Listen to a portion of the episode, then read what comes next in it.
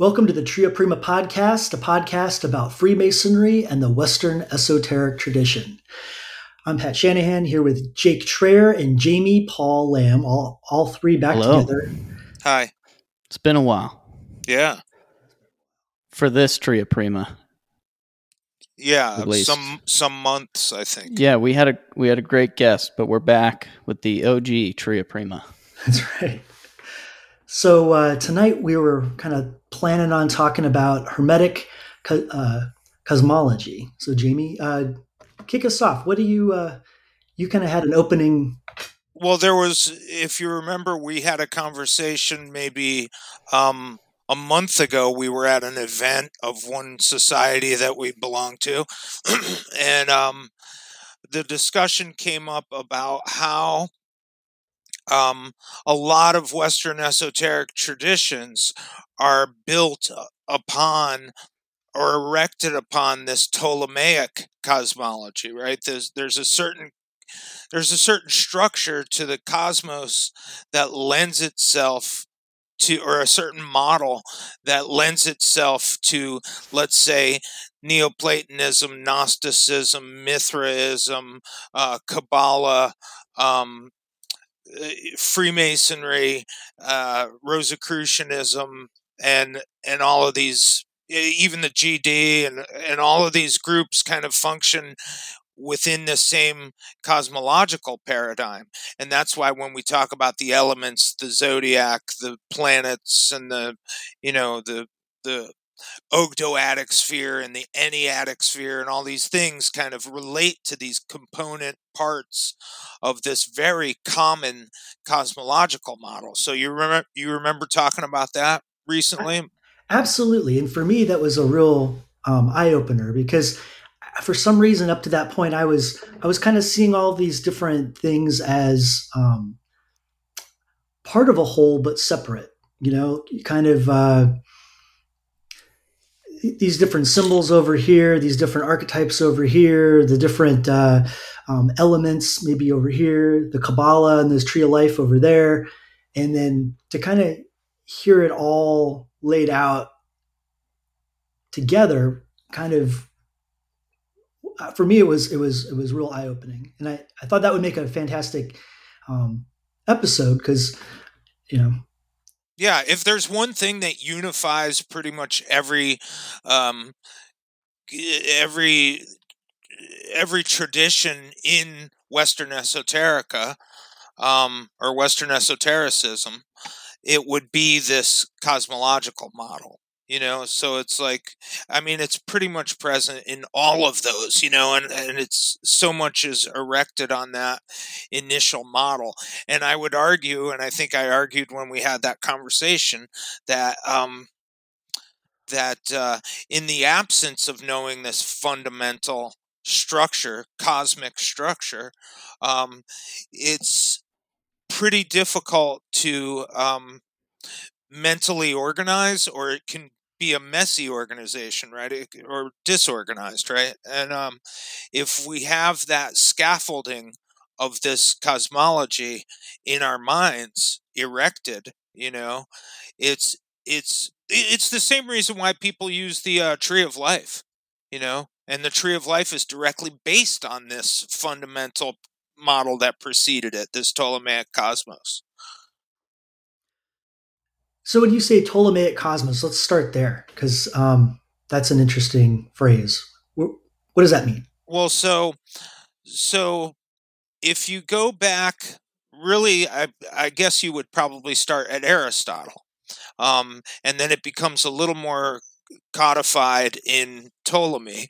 But you see, you know, it's it's these things that preceded Ptolemy, and he kind of put together. So here's what you have at the very center of this cosmological model being georeferential like we'll just say the earth is the center of it right?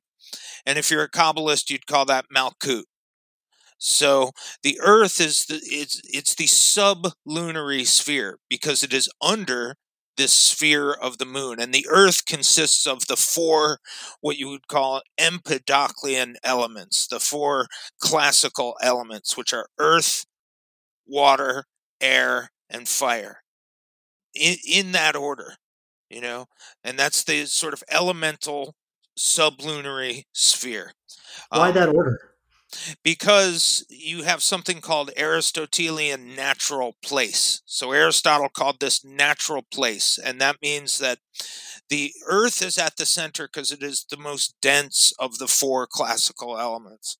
And uh, and then water sits atop earth. So you can see this demonstrated if you drop a pebble in a body of water, it sinks to the bottom. You know, so it's a pre-gravitational theory. We didn't have the concept of gravity as we understand it today then.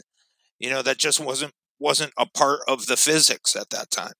But uh, but so in this pre-gravitational model, you have Earth, which is the densest of the four classical elements, uh, and then you have water sitting atop Earth, which is demonstrable in nature, right? And then you have air on top of water. Another thing that can be demonstrated through like bubbles, the rise to the surface of water.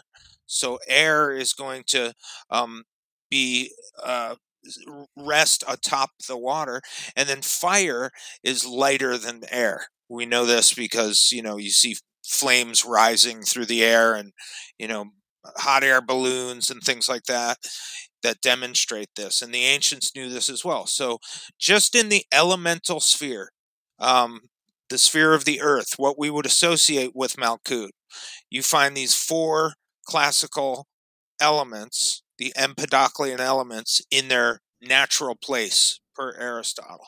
So that's a good place to start. You know, and it's funny while we're thinking about this, we might as well also be thinking about Agrippa, right, Jake? Because you notice how his three books are ordered. Sure. Well, I almost wanted to uh, before we get too deep in the woods here. I think sort of what Jamie just laid out is uh, so we posed a question before we hit record for the listener, and it was whether we should call what we were about to do hermetic cosmology or occult cosmology or something else. And we decided that's a good conversation for the podcast. But I almost think that's a good conversation to tee up kind of what we're talking about in a way before we get too much further because um, the hermetic cosmology that we sort of intended on talking about implies some sort of antagonistic relationship between that sublunary sphere and humanity's interaction with it you know that, that jamie just talked about and its uh, relationship with uh, the timeless realm or the what we'll get into next here, which is that etheric sort of realm where the spheres of the planets live and beyond. Um, so just just so far, that model is, um, and it's sort of implied in in the names of those two guys and their sort of lineage is sort of the scientists of history. Um, but that so far is is just sort of the the basic model. But we have to have this conversation now, which is um, where maybe Agrippa starts to develop this as the theurgic aspect is how how we how the relationship in this uh, sublunary realm and our interactions with the material realm and those elements and whatnot might um, um, might have a hermetic relationship with the uh, those other realms or that other realm. Like a resonant sympathetic relationship, like a yeah, micro macro. Yeah. Okay. So I I just wanted to lay out that so your question about Agrippa was essentially what? Say that again.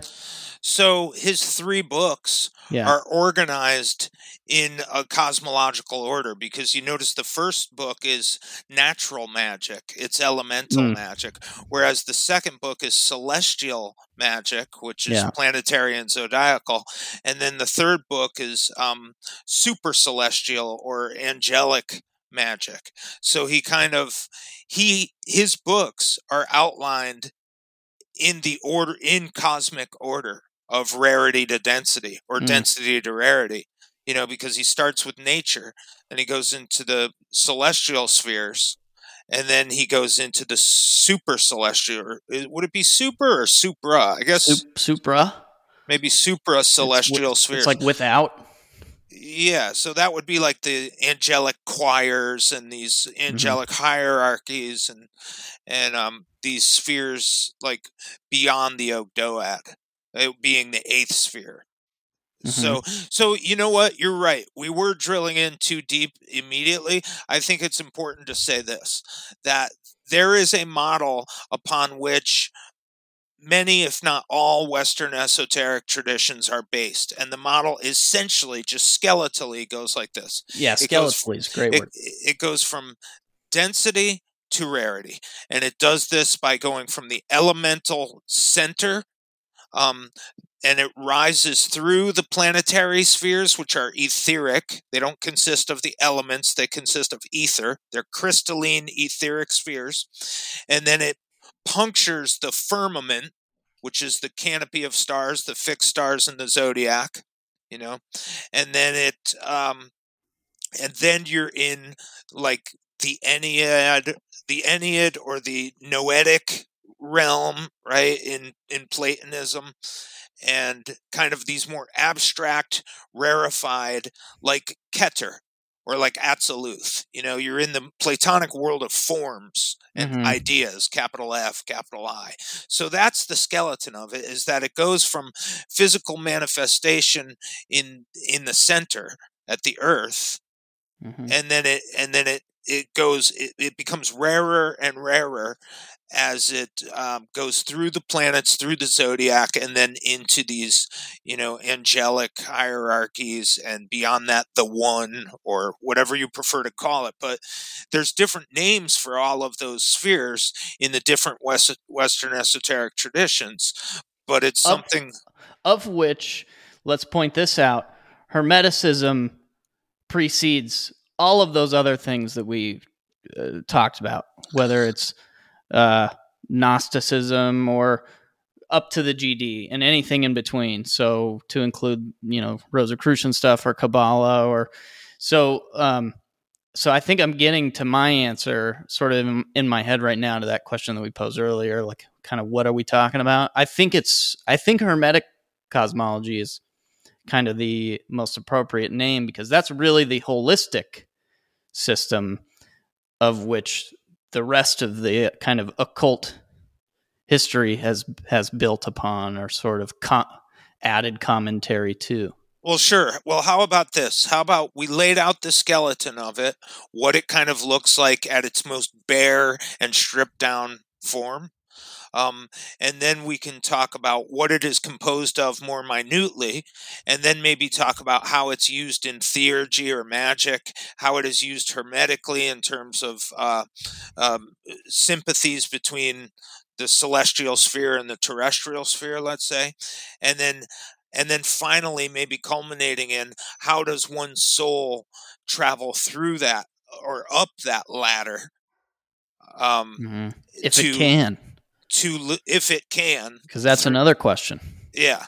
So yeah maybe we should what do you think pat? Drill into the structure of the cosmos per the western esoteric traditions and then the minutia of it kind of and then how it fits a magical or theurgical paradigm and then how one might transcend it through work in say kabbalism or the golden dawn or mithraism or any number of western esoteric traditions Yeah, I think that sounds great. I think that's that's a kind of one builds upon the next. So when right, we're when we're talking about this hermetic um, cosmology, is this is this is this something that's kind of related to the the when we when we talk about the mysteries? Is this something that they would have been thinking of or been part of kind of how they were seeing the world? it was certainly present in the mysteries but right wouldn't the the mysteries would be the transmission of that material maybe not the material itself but the the mode of transmission is uh, through mystery Right. right Right. Um, yeah. So let's let's let's kind of tackle it as you were saying, Gene. So beyond, uh, so we're we're kind of at the we're now we're at the lunary sphere, Jamie. So you would you like to continue up your uh, so Chaldean we've, order? We've gone. We've we've we've started with the earth and the elemental elements: earth, water, air, and fire, and and so now we're on. We're going on to the kind of the next the next right. House, right? etheric realm. E- the yeah. etheric realm. Okay. Right. So then there is no. So according to, um, I think it's according to essentially everybody, and maybe starting with Aristotle, there is no ether in the planetary uh, domain. Right. There is no ether in the sublunary sphere. Uh, although that might have been now, I'm not.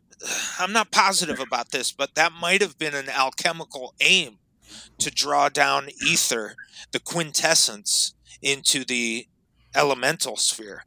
So I'm pretty sure that that was some sort of project that al- just a short digression here. I am pretty sure that was an alchemical project that was worked on drawing the ether down through through the uh, into the elemental sphere. But generally, ether does not exist in the sublunary or elemental sphere, but neither do the elements exist in the etheric spheres, which are supralunary.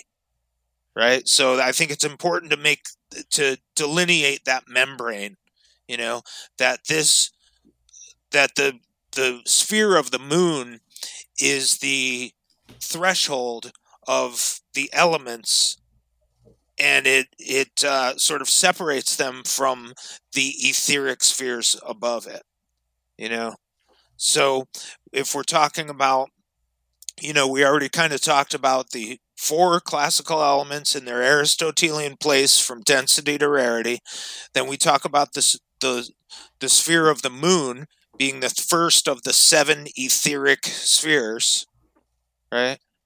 Um, and then the planets are in their uh, their um, Chaldean order, so they're concentric, concentrically enveloping each other in in these crystalline etheric spheres the seven planets are with the moon and then mercury and then venus and then the sun and then mars and then jupiter and then saturn. So a, a kabbalist would say um, you know, the moon being Yesod, because we already talked about Malkut being um, elemental.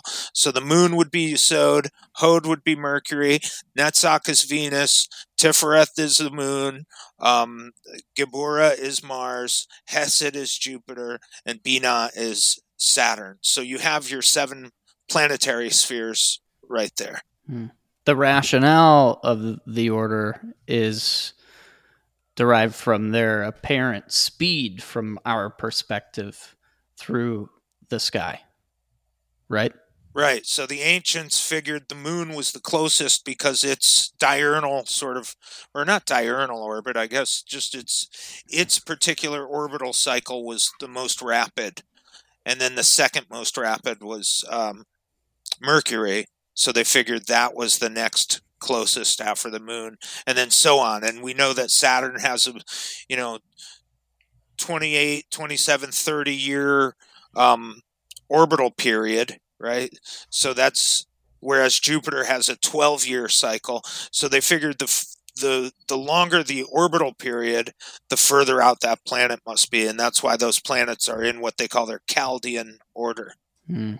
and for what it's worth just a quick note on that is that you can derive quite a bit of um, you can rather you can intuit quite a bit of the uh, either mythical or um, symbolic nature of those planets um, based on just that what we just talked about especially something like Saturn taking the longest time and the, the implications that one could sort of derive from that, but also their their literal appearance in the sky.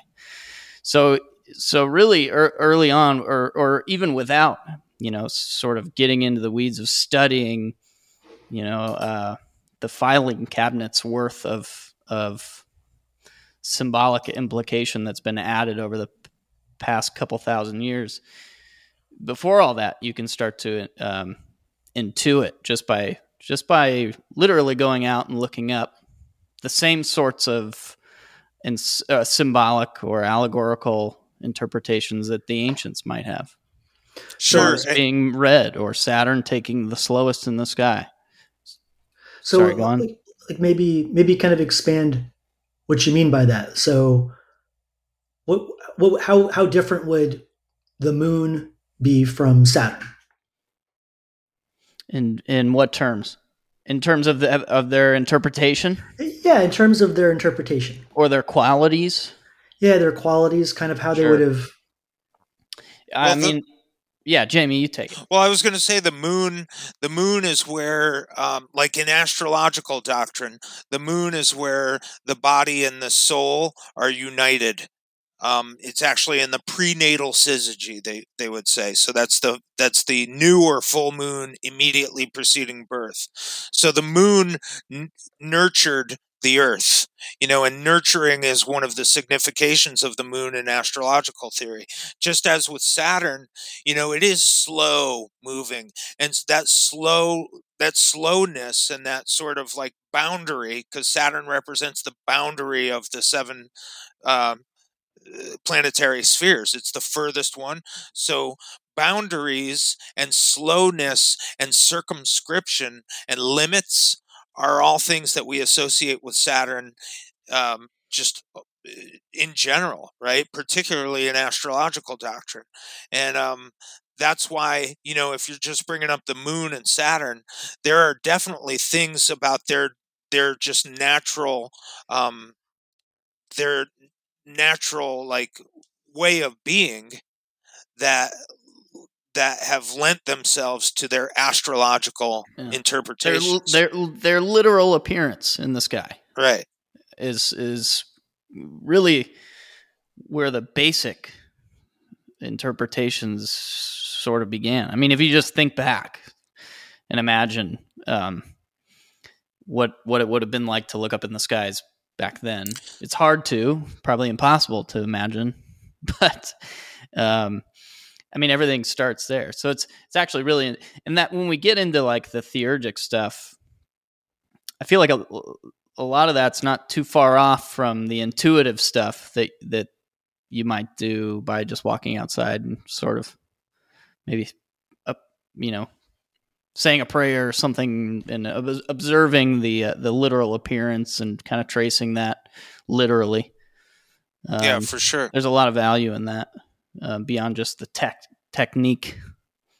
Oh yeah, direct observ- observation is like nothing has made me feel more in touch with the cosmos than like let's say 2020 when when uh, astrology was super literal and you could see the planets in their procession ac- across the ecliptic very plainly at night and you we saw uh, Jupiter and Saturn come together on the first degree of Aquarius, and everybody watched it. You know, it was something. It was like a show that went on for you know the better part of a year, and a, a drama, really, a cosmic drama that we all witnessed. That was also playing out in the world.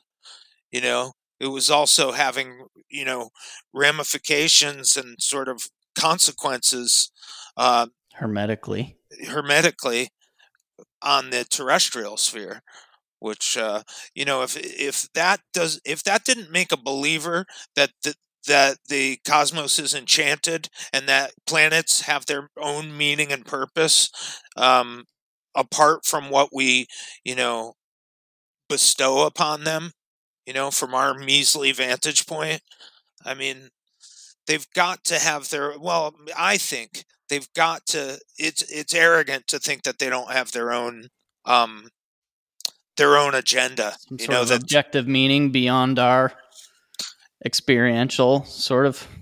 yeah more than we could know about Yeah. them you know Yeah, yeah, it seems like it.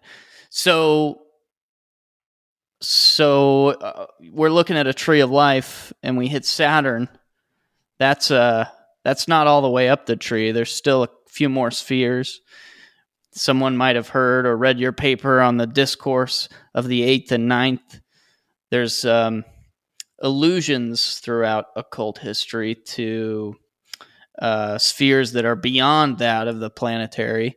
So let's get into that. What is uh, what is the eighth sphere, Jamie?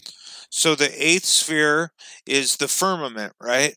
Um, it's the Ogdoad, you you would say in the Hermetic tradition, and I believe in, in several other traditions as well. Um, so it's it's the canopy of the fixed stars and the zodiac. It's sort of the the background against which the seven visible planets move. And remember, planets are called uh, planets because they are wanderers. Uh, planetes Astartes, uh, I think is how it goes. It's uh, uh wandering stars. So, or Asteres, planetes, Aster. I forget the word, Greek words for wanderer and star. And uh, we we see the planets moving against the stars which and the, and the zodiac which all move together. They're fixed in their positions.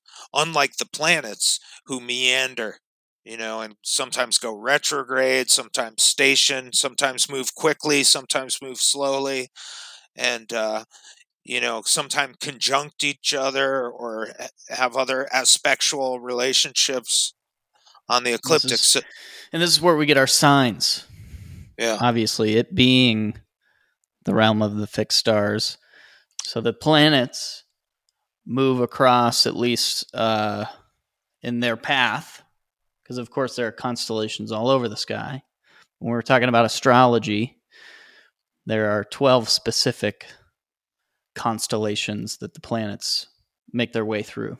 And those those make up kind of the backdrop of, of astrology as as we know it. Um, and I guess we don't need to get into the signs because we're going to do an astrology episode. Are we doing another astro? Did we do one and we're about to do round two? No, we did one and we did one and it like didn't record or something. Yeah, oh, yeah, really? It, it, was the early days of Zoom, and uh, um, we we recorded, but then it it just like well, it's meant to be. And, yeah, because it'll I, be better now. Yeah, I think we're going to do a better job of it now. I'm I'm I'm, I'm so, excited, excited about that one, yeah. and, I, and, and I think we decided that this was a, a good starting point for that. Yeah, like you, you kind of lay this as a groundwork so that we can talk about that next one. Right. So so yeah, let's not get into. I I won't go into too much astrology, but anyways, firmament equals that eighth sphere which is uh, which Hokma, uh, which is Hokma. Okay, and that's our constellations, our signs, or or our places, right, Jamie? Well, I don't know. Would you think the places are projected beyond the signs, or do you? Th- we're getting into astrology here. Maybe we shouldn't. All I right, think the we'll save I think I think the places are more in Malkut. Let's let's leave it at firmament. That's true because they're because they're all right. Well, to be continued on that stuff. Right. So that's our eighth sphere. So we've got to recap the sublunary or earthly sphere. It's made up of the elements. Then we get our seven planets. Then we get our fixed stars, the firmament. And then we still have more. Yeah, so that more um, starts to change per whatever tradition you're talking about yeah. at, at, this point. You know, you can talk about the Christian tradition where it's um, from there. I think you probably get into the um, the nine angelic hierarchies, right? Which I don't remember them in order. It's like angels, archangels, like thrones, governors, uh, Ophanim, uh, seraphim, seraphim yeah. cherubim you know there, there's nine orders of angels and um, and they sort of um, that they're they're structured i think there's three per sphere there's like three spheres with three orders of angels per per sphere maybe um, that's pseudo dionysius is the one who i think really codified that but you see it in mm. like dante and in um, uh, medieval and renaissance Christian cosmology. you'll of course, see these in Kabbalah, you you've got Keter. right. Which how do you explain Keter? You can't really. But Is- blinding light, Yeah, what unbounded it light. mean? Keter the crown. Is that what you're asking? Well, I don't know. I don't Yeah. know. Yeah, I mean everything that I know about Keter is is uh, like you don't know this, essentially. So this Right. is the top of the tree of life. This Yeah. is the very, very top. Exactly. The opposite of Malkuth. Maybe that's the way to describe it. Well, yeah. Well, there's a saying: Keter is in Malkut, and and Mal- Malkut is in Keter, right? Um, I don't know where that comes from, but Maybe because there's different worlds and each world has a Right. tree. Right. The four Kabbalistic worlds.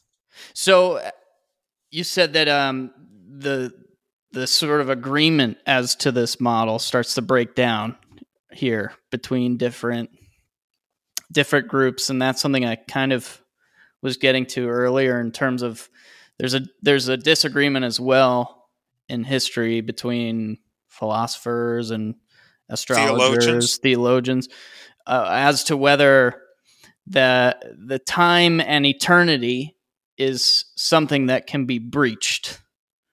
Time be, be, being constituted by it, well, it's that um, it's that meeting point at at the uh, sphere of the moon. Right. Well, they Um, did say this. They did say that um, beyond the firmament, if the soul or whatever made it beyond the firmament, it was liberated from the causal spheres.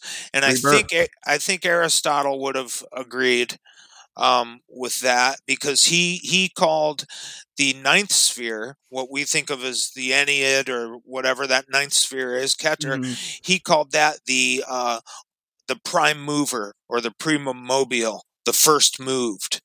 You know, Yeah, so so that would be the first influence, right? And then Plato, um, that would be his sort of noetic realm, I believe.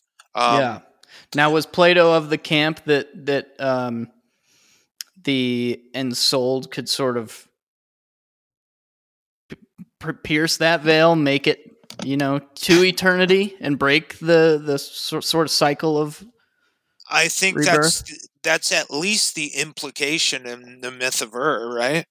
Because the myth of Ur? He's he's at least shown sort of the whole thing. right, right? He is kind of given the big picture. I, I, I don't know whether, and I'm saying that literally. I do, I literally don't know whether um, it is implied that that he has broken that or something. Maybe that maybe that is the implication that if you've sort of can see that whole system, and further, we should definitely link Dan Attrell's uh, reading of the Myth of Air in this video. Oh, I want to hear that. Oh, so good. So Huh. yeah, our our uh, listeners should listen to Dan Attrell, the Modern Hermeticist on YouTube. We'll link that at the bottom. He Does reads. he have commentary too? no, he just reads it straight. Huh. But it's. uh I almost kind of like it without, especially after listening to this podcast. Yeah. There's your commentary. Now go like listen to the Myth of Air. Anyways, but um, we're getting kind of off track. That's my fault again. Is but- that how it said myth of air? I've been saying Ur? Ur. Yeah, it's I don't probably know. it's What does he say? Air? I don't know. He probably says it right, whatever it Huh. is. Er, Yeah. probably er. I'm It's probably ER. saying it wrong. So, The good so, rule of thumb is I'm saying it wrong. Okay. so, so what is the myth, myth of Ur slash air? So in Plato, in Plato's, go ahead. Jamie took a You- deep breath for it. In no, I didn't. In in the re, in the Republic, it's like the last book of the the fifteenth book of the Republic. Maybe you've probably read it or listened to it more recently than I have. I do know that that um, I could probably do the first part where the soul um, is outside of the causal spheres, and there is the spindle of necessity, or ananke, I think it is in the Greek. There's this spindle that is being and there's some weaving sort of pattern that's being done by the fates and i forget the name of the three fates but the three fates are weaving this sort of thread on a spindle i believe and and the soul um, enters into the planetary spheres oh no first before the soul punctures the the firmament to go down towards manifestation or incarnation it is united with a daimon uh, which is their word. It means demon, right? So the mm. soul is united with its demon, and as the soul is guided, almost, um, almost like psychopompically down into incarnation, the soul takes on qualities of the planets, vices, virtues, whatever. These qualities are are grafted onto the soul as it as it comes down through. And Plato had a different order than the Chaldean order. Do you remember that? Plato's no. order was, yeah, his order was not Saturn, Jupiter, Mars, uh, the Sun, you know, on the way down. Yeah, I think his order was slightly different. It was not. I seem to remember it not being Chaldean, but he went down through the spheres, and um, and took on a quality. And then if he didn't talk about it going back up, and Newman just told me he did uh, like a few weeks ago, Newman and I were talking about this, and he said it is. Uh, he does say something about it in there, uh, so I'd have to go back and read in the myth. I think he does say or something somewhere else in the Republic? Uh, I'm not sure, but mm. Newman was saying that there it is somewhere in there because I we were talking and I was like, well, the implication is that if the if the daimon could guide the soul into incarnation through the planets, then you sh- then communicating with your daimon, you can as an interceder, you the implication is that you can go up through the spheres, and that's where people like Porphyry and Iamblichus and Proclus and eh, you know Plotinus and the Neoplatonists got this idea that you can go up through the spheres. And Porphyry, being a technician, used astrology and that sort of work, engaging with the daimon to theurgically rise through the uh, the seven planetary spheres through the Ogdoad and then into liberation from causality with the help of the demon. And maybe maybe at the end of the astrology episode we go through a bit of the process of identifying or, the daimon. Yeah, or you can and do, its name. Or you can do um, a path working exercise. Get real close to the mic yeah, like this. Yeah, and like guide us through a planetary path work. An where ASMR we, path path working. Yeah, where we give like up a vice, give up a vice and a virtue. Yeah. Or take no, off we an should article do that. of clothing. Yeah, yeah, that's a good one. We could that's go. It. We could go. We'll figure it out, but we'll go any direction we want strip with it. Path working. strip, strip, strip path working. Path working. Yeah. Well, Inanna and Salome, right? Salome's yeah, uh, dance not, of the seven veils. it's not that far off. Right. Uh, okay. So, uh, well, where where are we at time wise? Oh, we got time. We got some time. Pat, Pat reel us yes. back in. All right. So, uh, are you grasping all that? I, I am I grasping all of that? Uh, I, some of it, yeah. I mean, I'm definitely going to have to do some some work and reading. That now, I've got to go read the uh, the myth myth of Ur. That's that's yeah. uh, next on my reading list as of today. Uh, so we've started at Earth with with the element elements. We, we kind of hit the lunar lunary sphere. Is that right? Lunar. Lunar, lunar sphere. Yep, and beyond. And then then we've hit the uh, the fixed stars, and now we're kind of talking about the various um, takes on what comes after that. Yeah, exactly. Okay. Well, yes. So, so, so you mean what? that? So you mean that literally in the model, but there's also kind of the implication of the the sort of title of this episode, which is, or or what we began to talk about right away, which is why that's important for what for what we're doing. Um, which is kind of the conclusion of all this, I guess. Yeah, so why is all that important? Yeah, why is all that important? Where does why it, is all that important? That's we're waiting for the listener to type their answer. Yeah. No. Um. Well, this is another good one for Jamie, but uh, you go well, first. well, I would say I think it's important because um, because it's well, it's the aim of um, these Western esoteric traditions to have this sort of initiatory progression through these these spheres, right? And for the soul to be united again with wholeness, oneness. You know, it. I mean, it's microcosmically. It's also the goal of something like psychoanalysis. I would imagine, right? Integration and and you know uh, the sense of self capital s you know so even if you didn't take it literally like my even if you said you could say something like my etheric astral body is rising through the planetary spheres and i'm being united with uh, the one in this theurgical gnostic sort of revel- revelatory thing. And i mean that's highfalutin stuff and it's like it's difficult to talk about because we can't even you know uh, like uh, becoming an, an, an abstraction or something like that, like the soul joining this rarefied abstract realm, you know, this realm of forms and ideas, almost like reverting to some sort of archetypal state, right?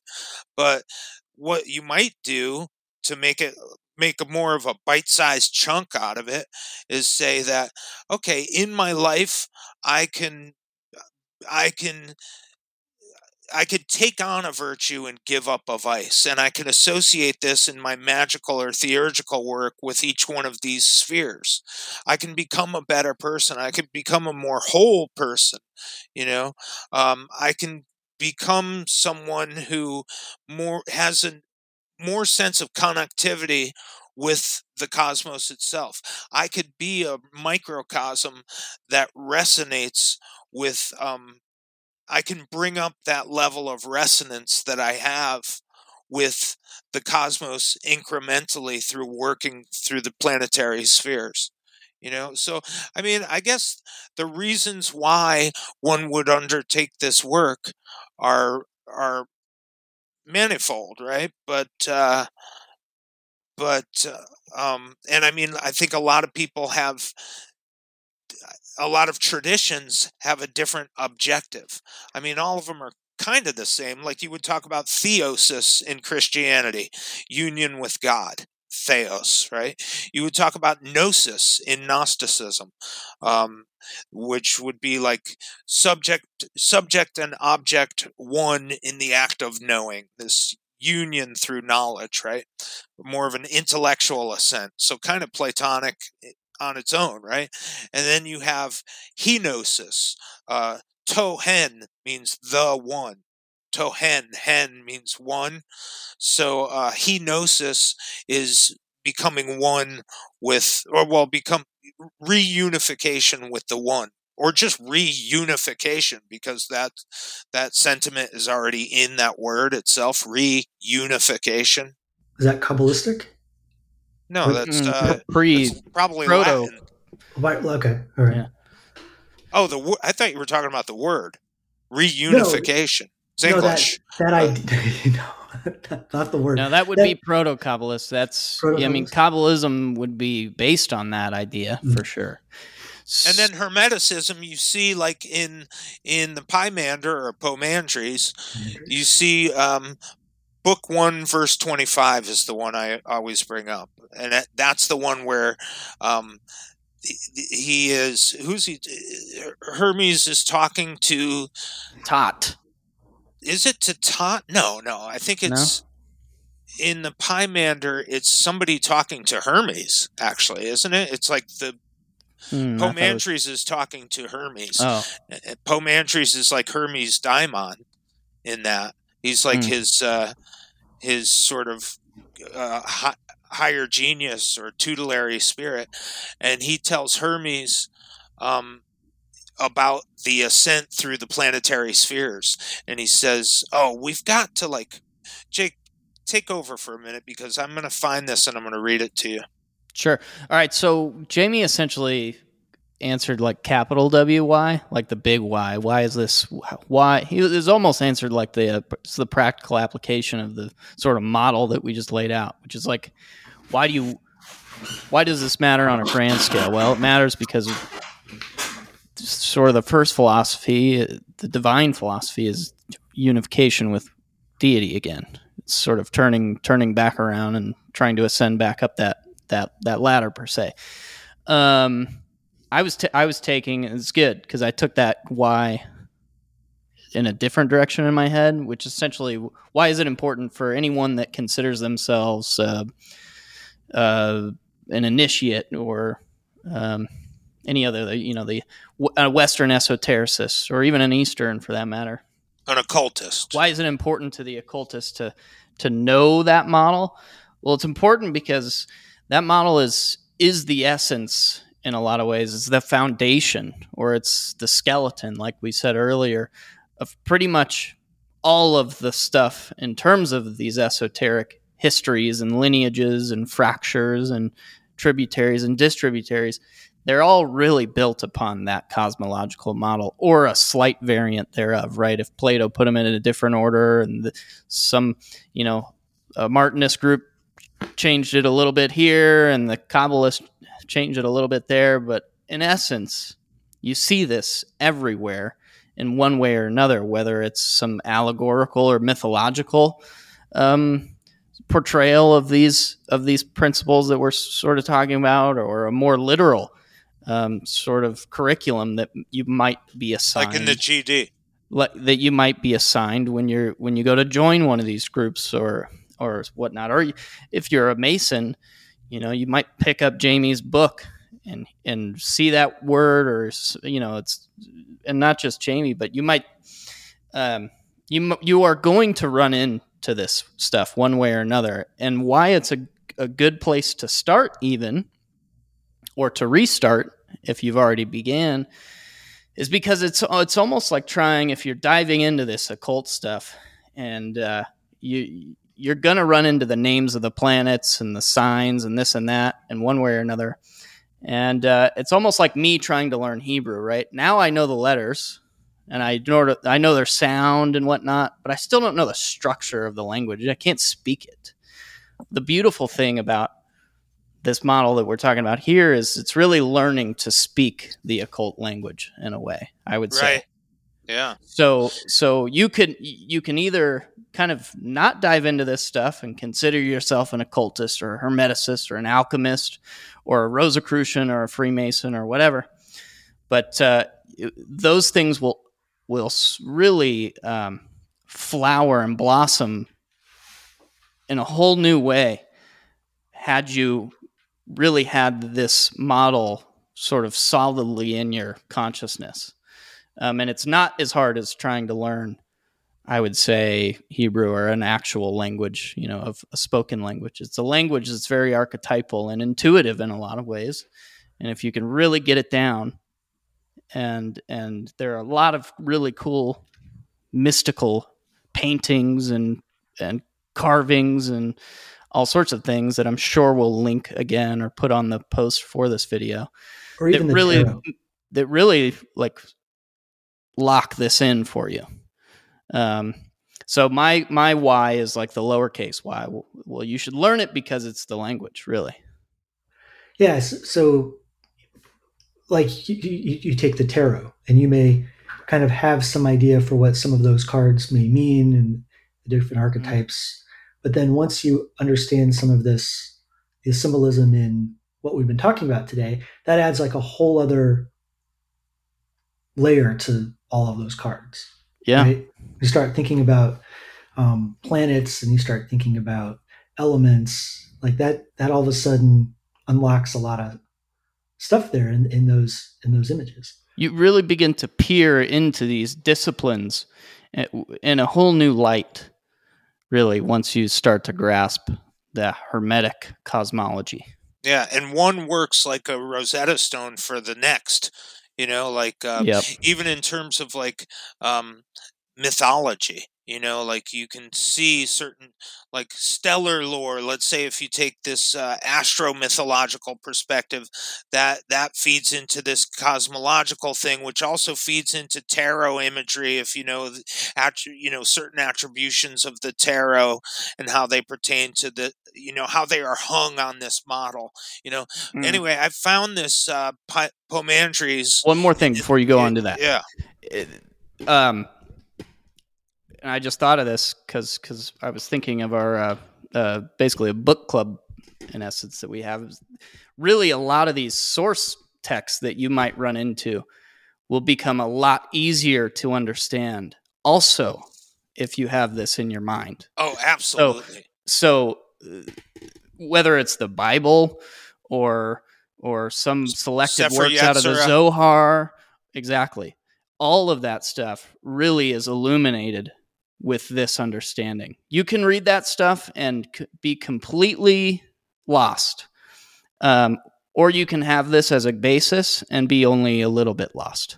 for sure and as a as a as one of the primary examples this is uh, verse 24 25 and 26 from uh the poimandres the f- largely reg- uh, you know i think pretty much uh you know people usually put this as the first of the 17 books of the corpus hermeticum the philosophical hermetica and um second, maybe third, I don't know, first, second, third century CE, at least when it was written by scribes, but it comes, you know, a, lot of people now believe that this is uh, much older material with Egyptian origins, uh, despite what Casaubon said, and if you know that whole story. But there's been some recent light shined upon these works that um, antedate them quite a bit in the oral tradition. Anyway, so this is a very old piece of Hermetica, and um, the pertinent passages go like this. And if you did not have an understanding of this model,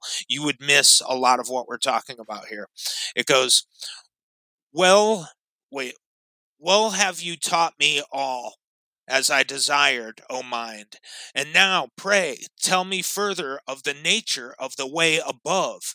And now it is for me to this man shepherd said, When the material body is to be dissolved, first you surrenderest the body by itself unto the work of change, and thus the form you hadst doth vanish, and you surrenderest your way of life, void of its energy, unto the daimon the body's senses next pass back into their sources, becoming separate, and resurrect as energies, and passion and desire withdraw unto that nature which is void of reason. And thus it is that man doth speed his way thereafter, upwards through the harmony. To the first zone, he gives the energy of growth and waning. Unto the second, devices of evils, now de energized. Unto the third, the guile of the desires, de energized. Unto the fourth, his domineering arrogance, also de energized. Unto the fifth, unholy daring and the rashness of audacity, de energized. Unto the sixth, striving for wealth by evil means, deprived of its aggrandizement and to the seventh zone, ensnaring falsehood, de energized. And then, with all the energizings of the harmony stripped from him, clothed in his proper power, he cometh to that nature which belongs unto the eighth, and there with those that are, hymneth the Father. Corpus Hermeticum. Beautiful. Fantastic material. Yeah. Yeah, what, what a perfect way to illustrate that point. Yeah. That really would. Two years ago, right over my head. In fact, we did we did go through that that text. Is Yeah. that from the Way of Hermes? Um, no, that translation was. I think it might have even been the. Uh, I'd have to look again. I just. No, no, no problem. But It might have been amazing. the GRS Mead. yeah. Um. Oh man, I had a thought and I totally lost it. Pat, what do you got? You were saying uh, two years ago you wouldn't have got it. Uh, well, bef- before that, I was I was I had a had a point as Jamie was was reading. How that I was how each of up. those correspond to the planets, and it was obvious. And Well, it was even obvious which planetary sphere they were talking To- about. totally obvious, but you can see where uh, you know as as the ancients sort of assigned these vices. Um, well, how many sins are there? How many Seven deadly, deadly, sins. How many deadly sins are there? Right? It's like How we- many? How many? How many uh, theological and cardinal virtues are there? Seven. Seven. Yeah. Three. Yeah.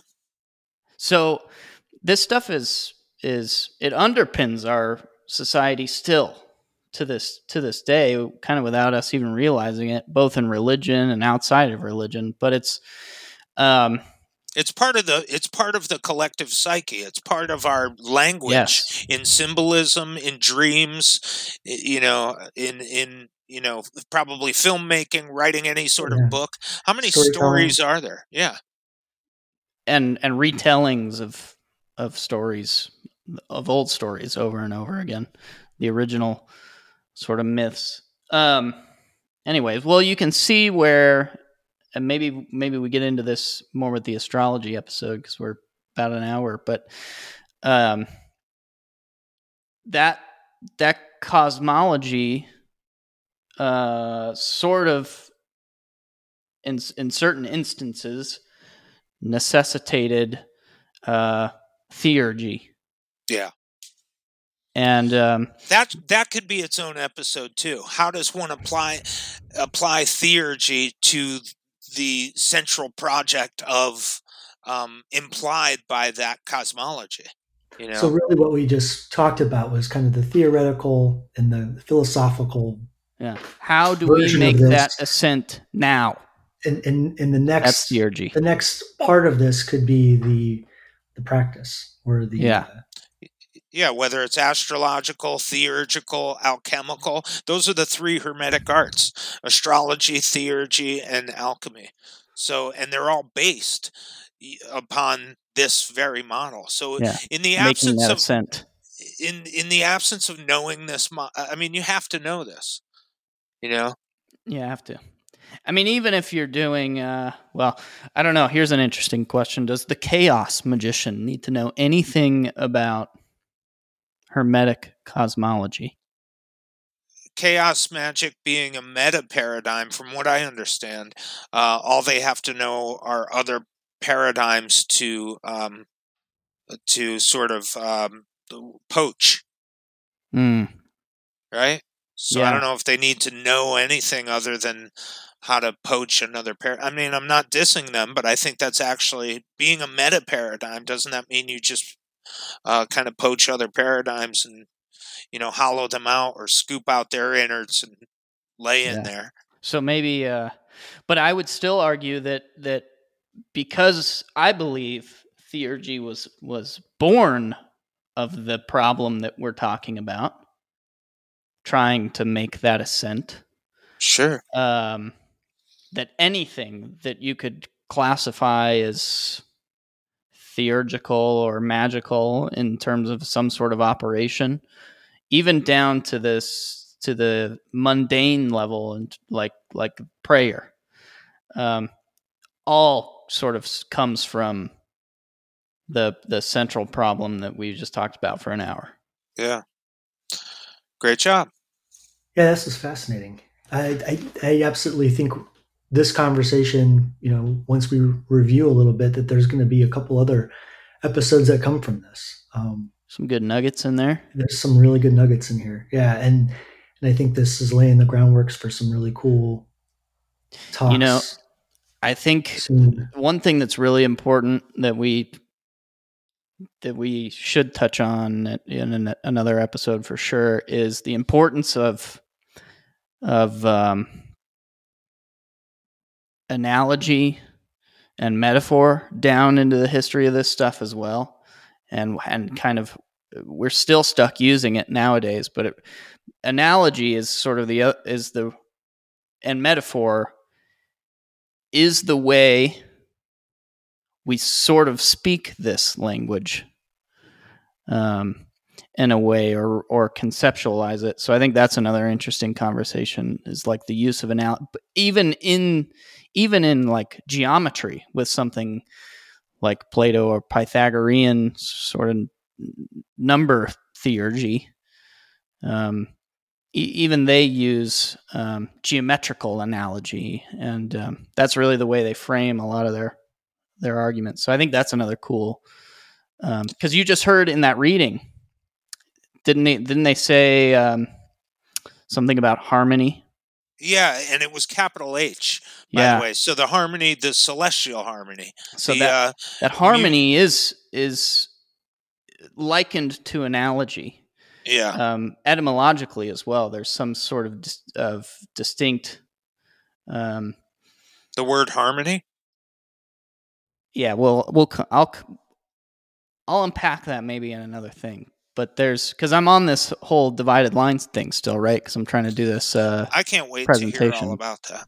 But uh, anyways, well, let's do Listen. that, and you got to head that up. I'd like to hear more about. The, I know you've done a lot of great work with the divided line, and you've looked into uh, some a lot of Pythagorean stuff and this whole numerological geometrical thing, and how these uh, you know Platonic solids and stuff, and it's all fun stuff. Yeah, it's fun. Yeah, that that's its own uh, kind of episode as well. So we got to remember that. We'll listen to this when we when we think we're running out of ideas for episodes. We've got we were just inspired to do about three or four more. So. Yeah. Well, okay. One thing we can't forget, we forgot to do the last episode, is maybe some suggested reading here before we before we break. That's the Corpus relevant. Hermeticum, the oh, Sefer yeah, Yetzirah. Okay. Um, so we'll link Kabbalah those. De, Kabbalah Denudata. Kabbalah Unveiled.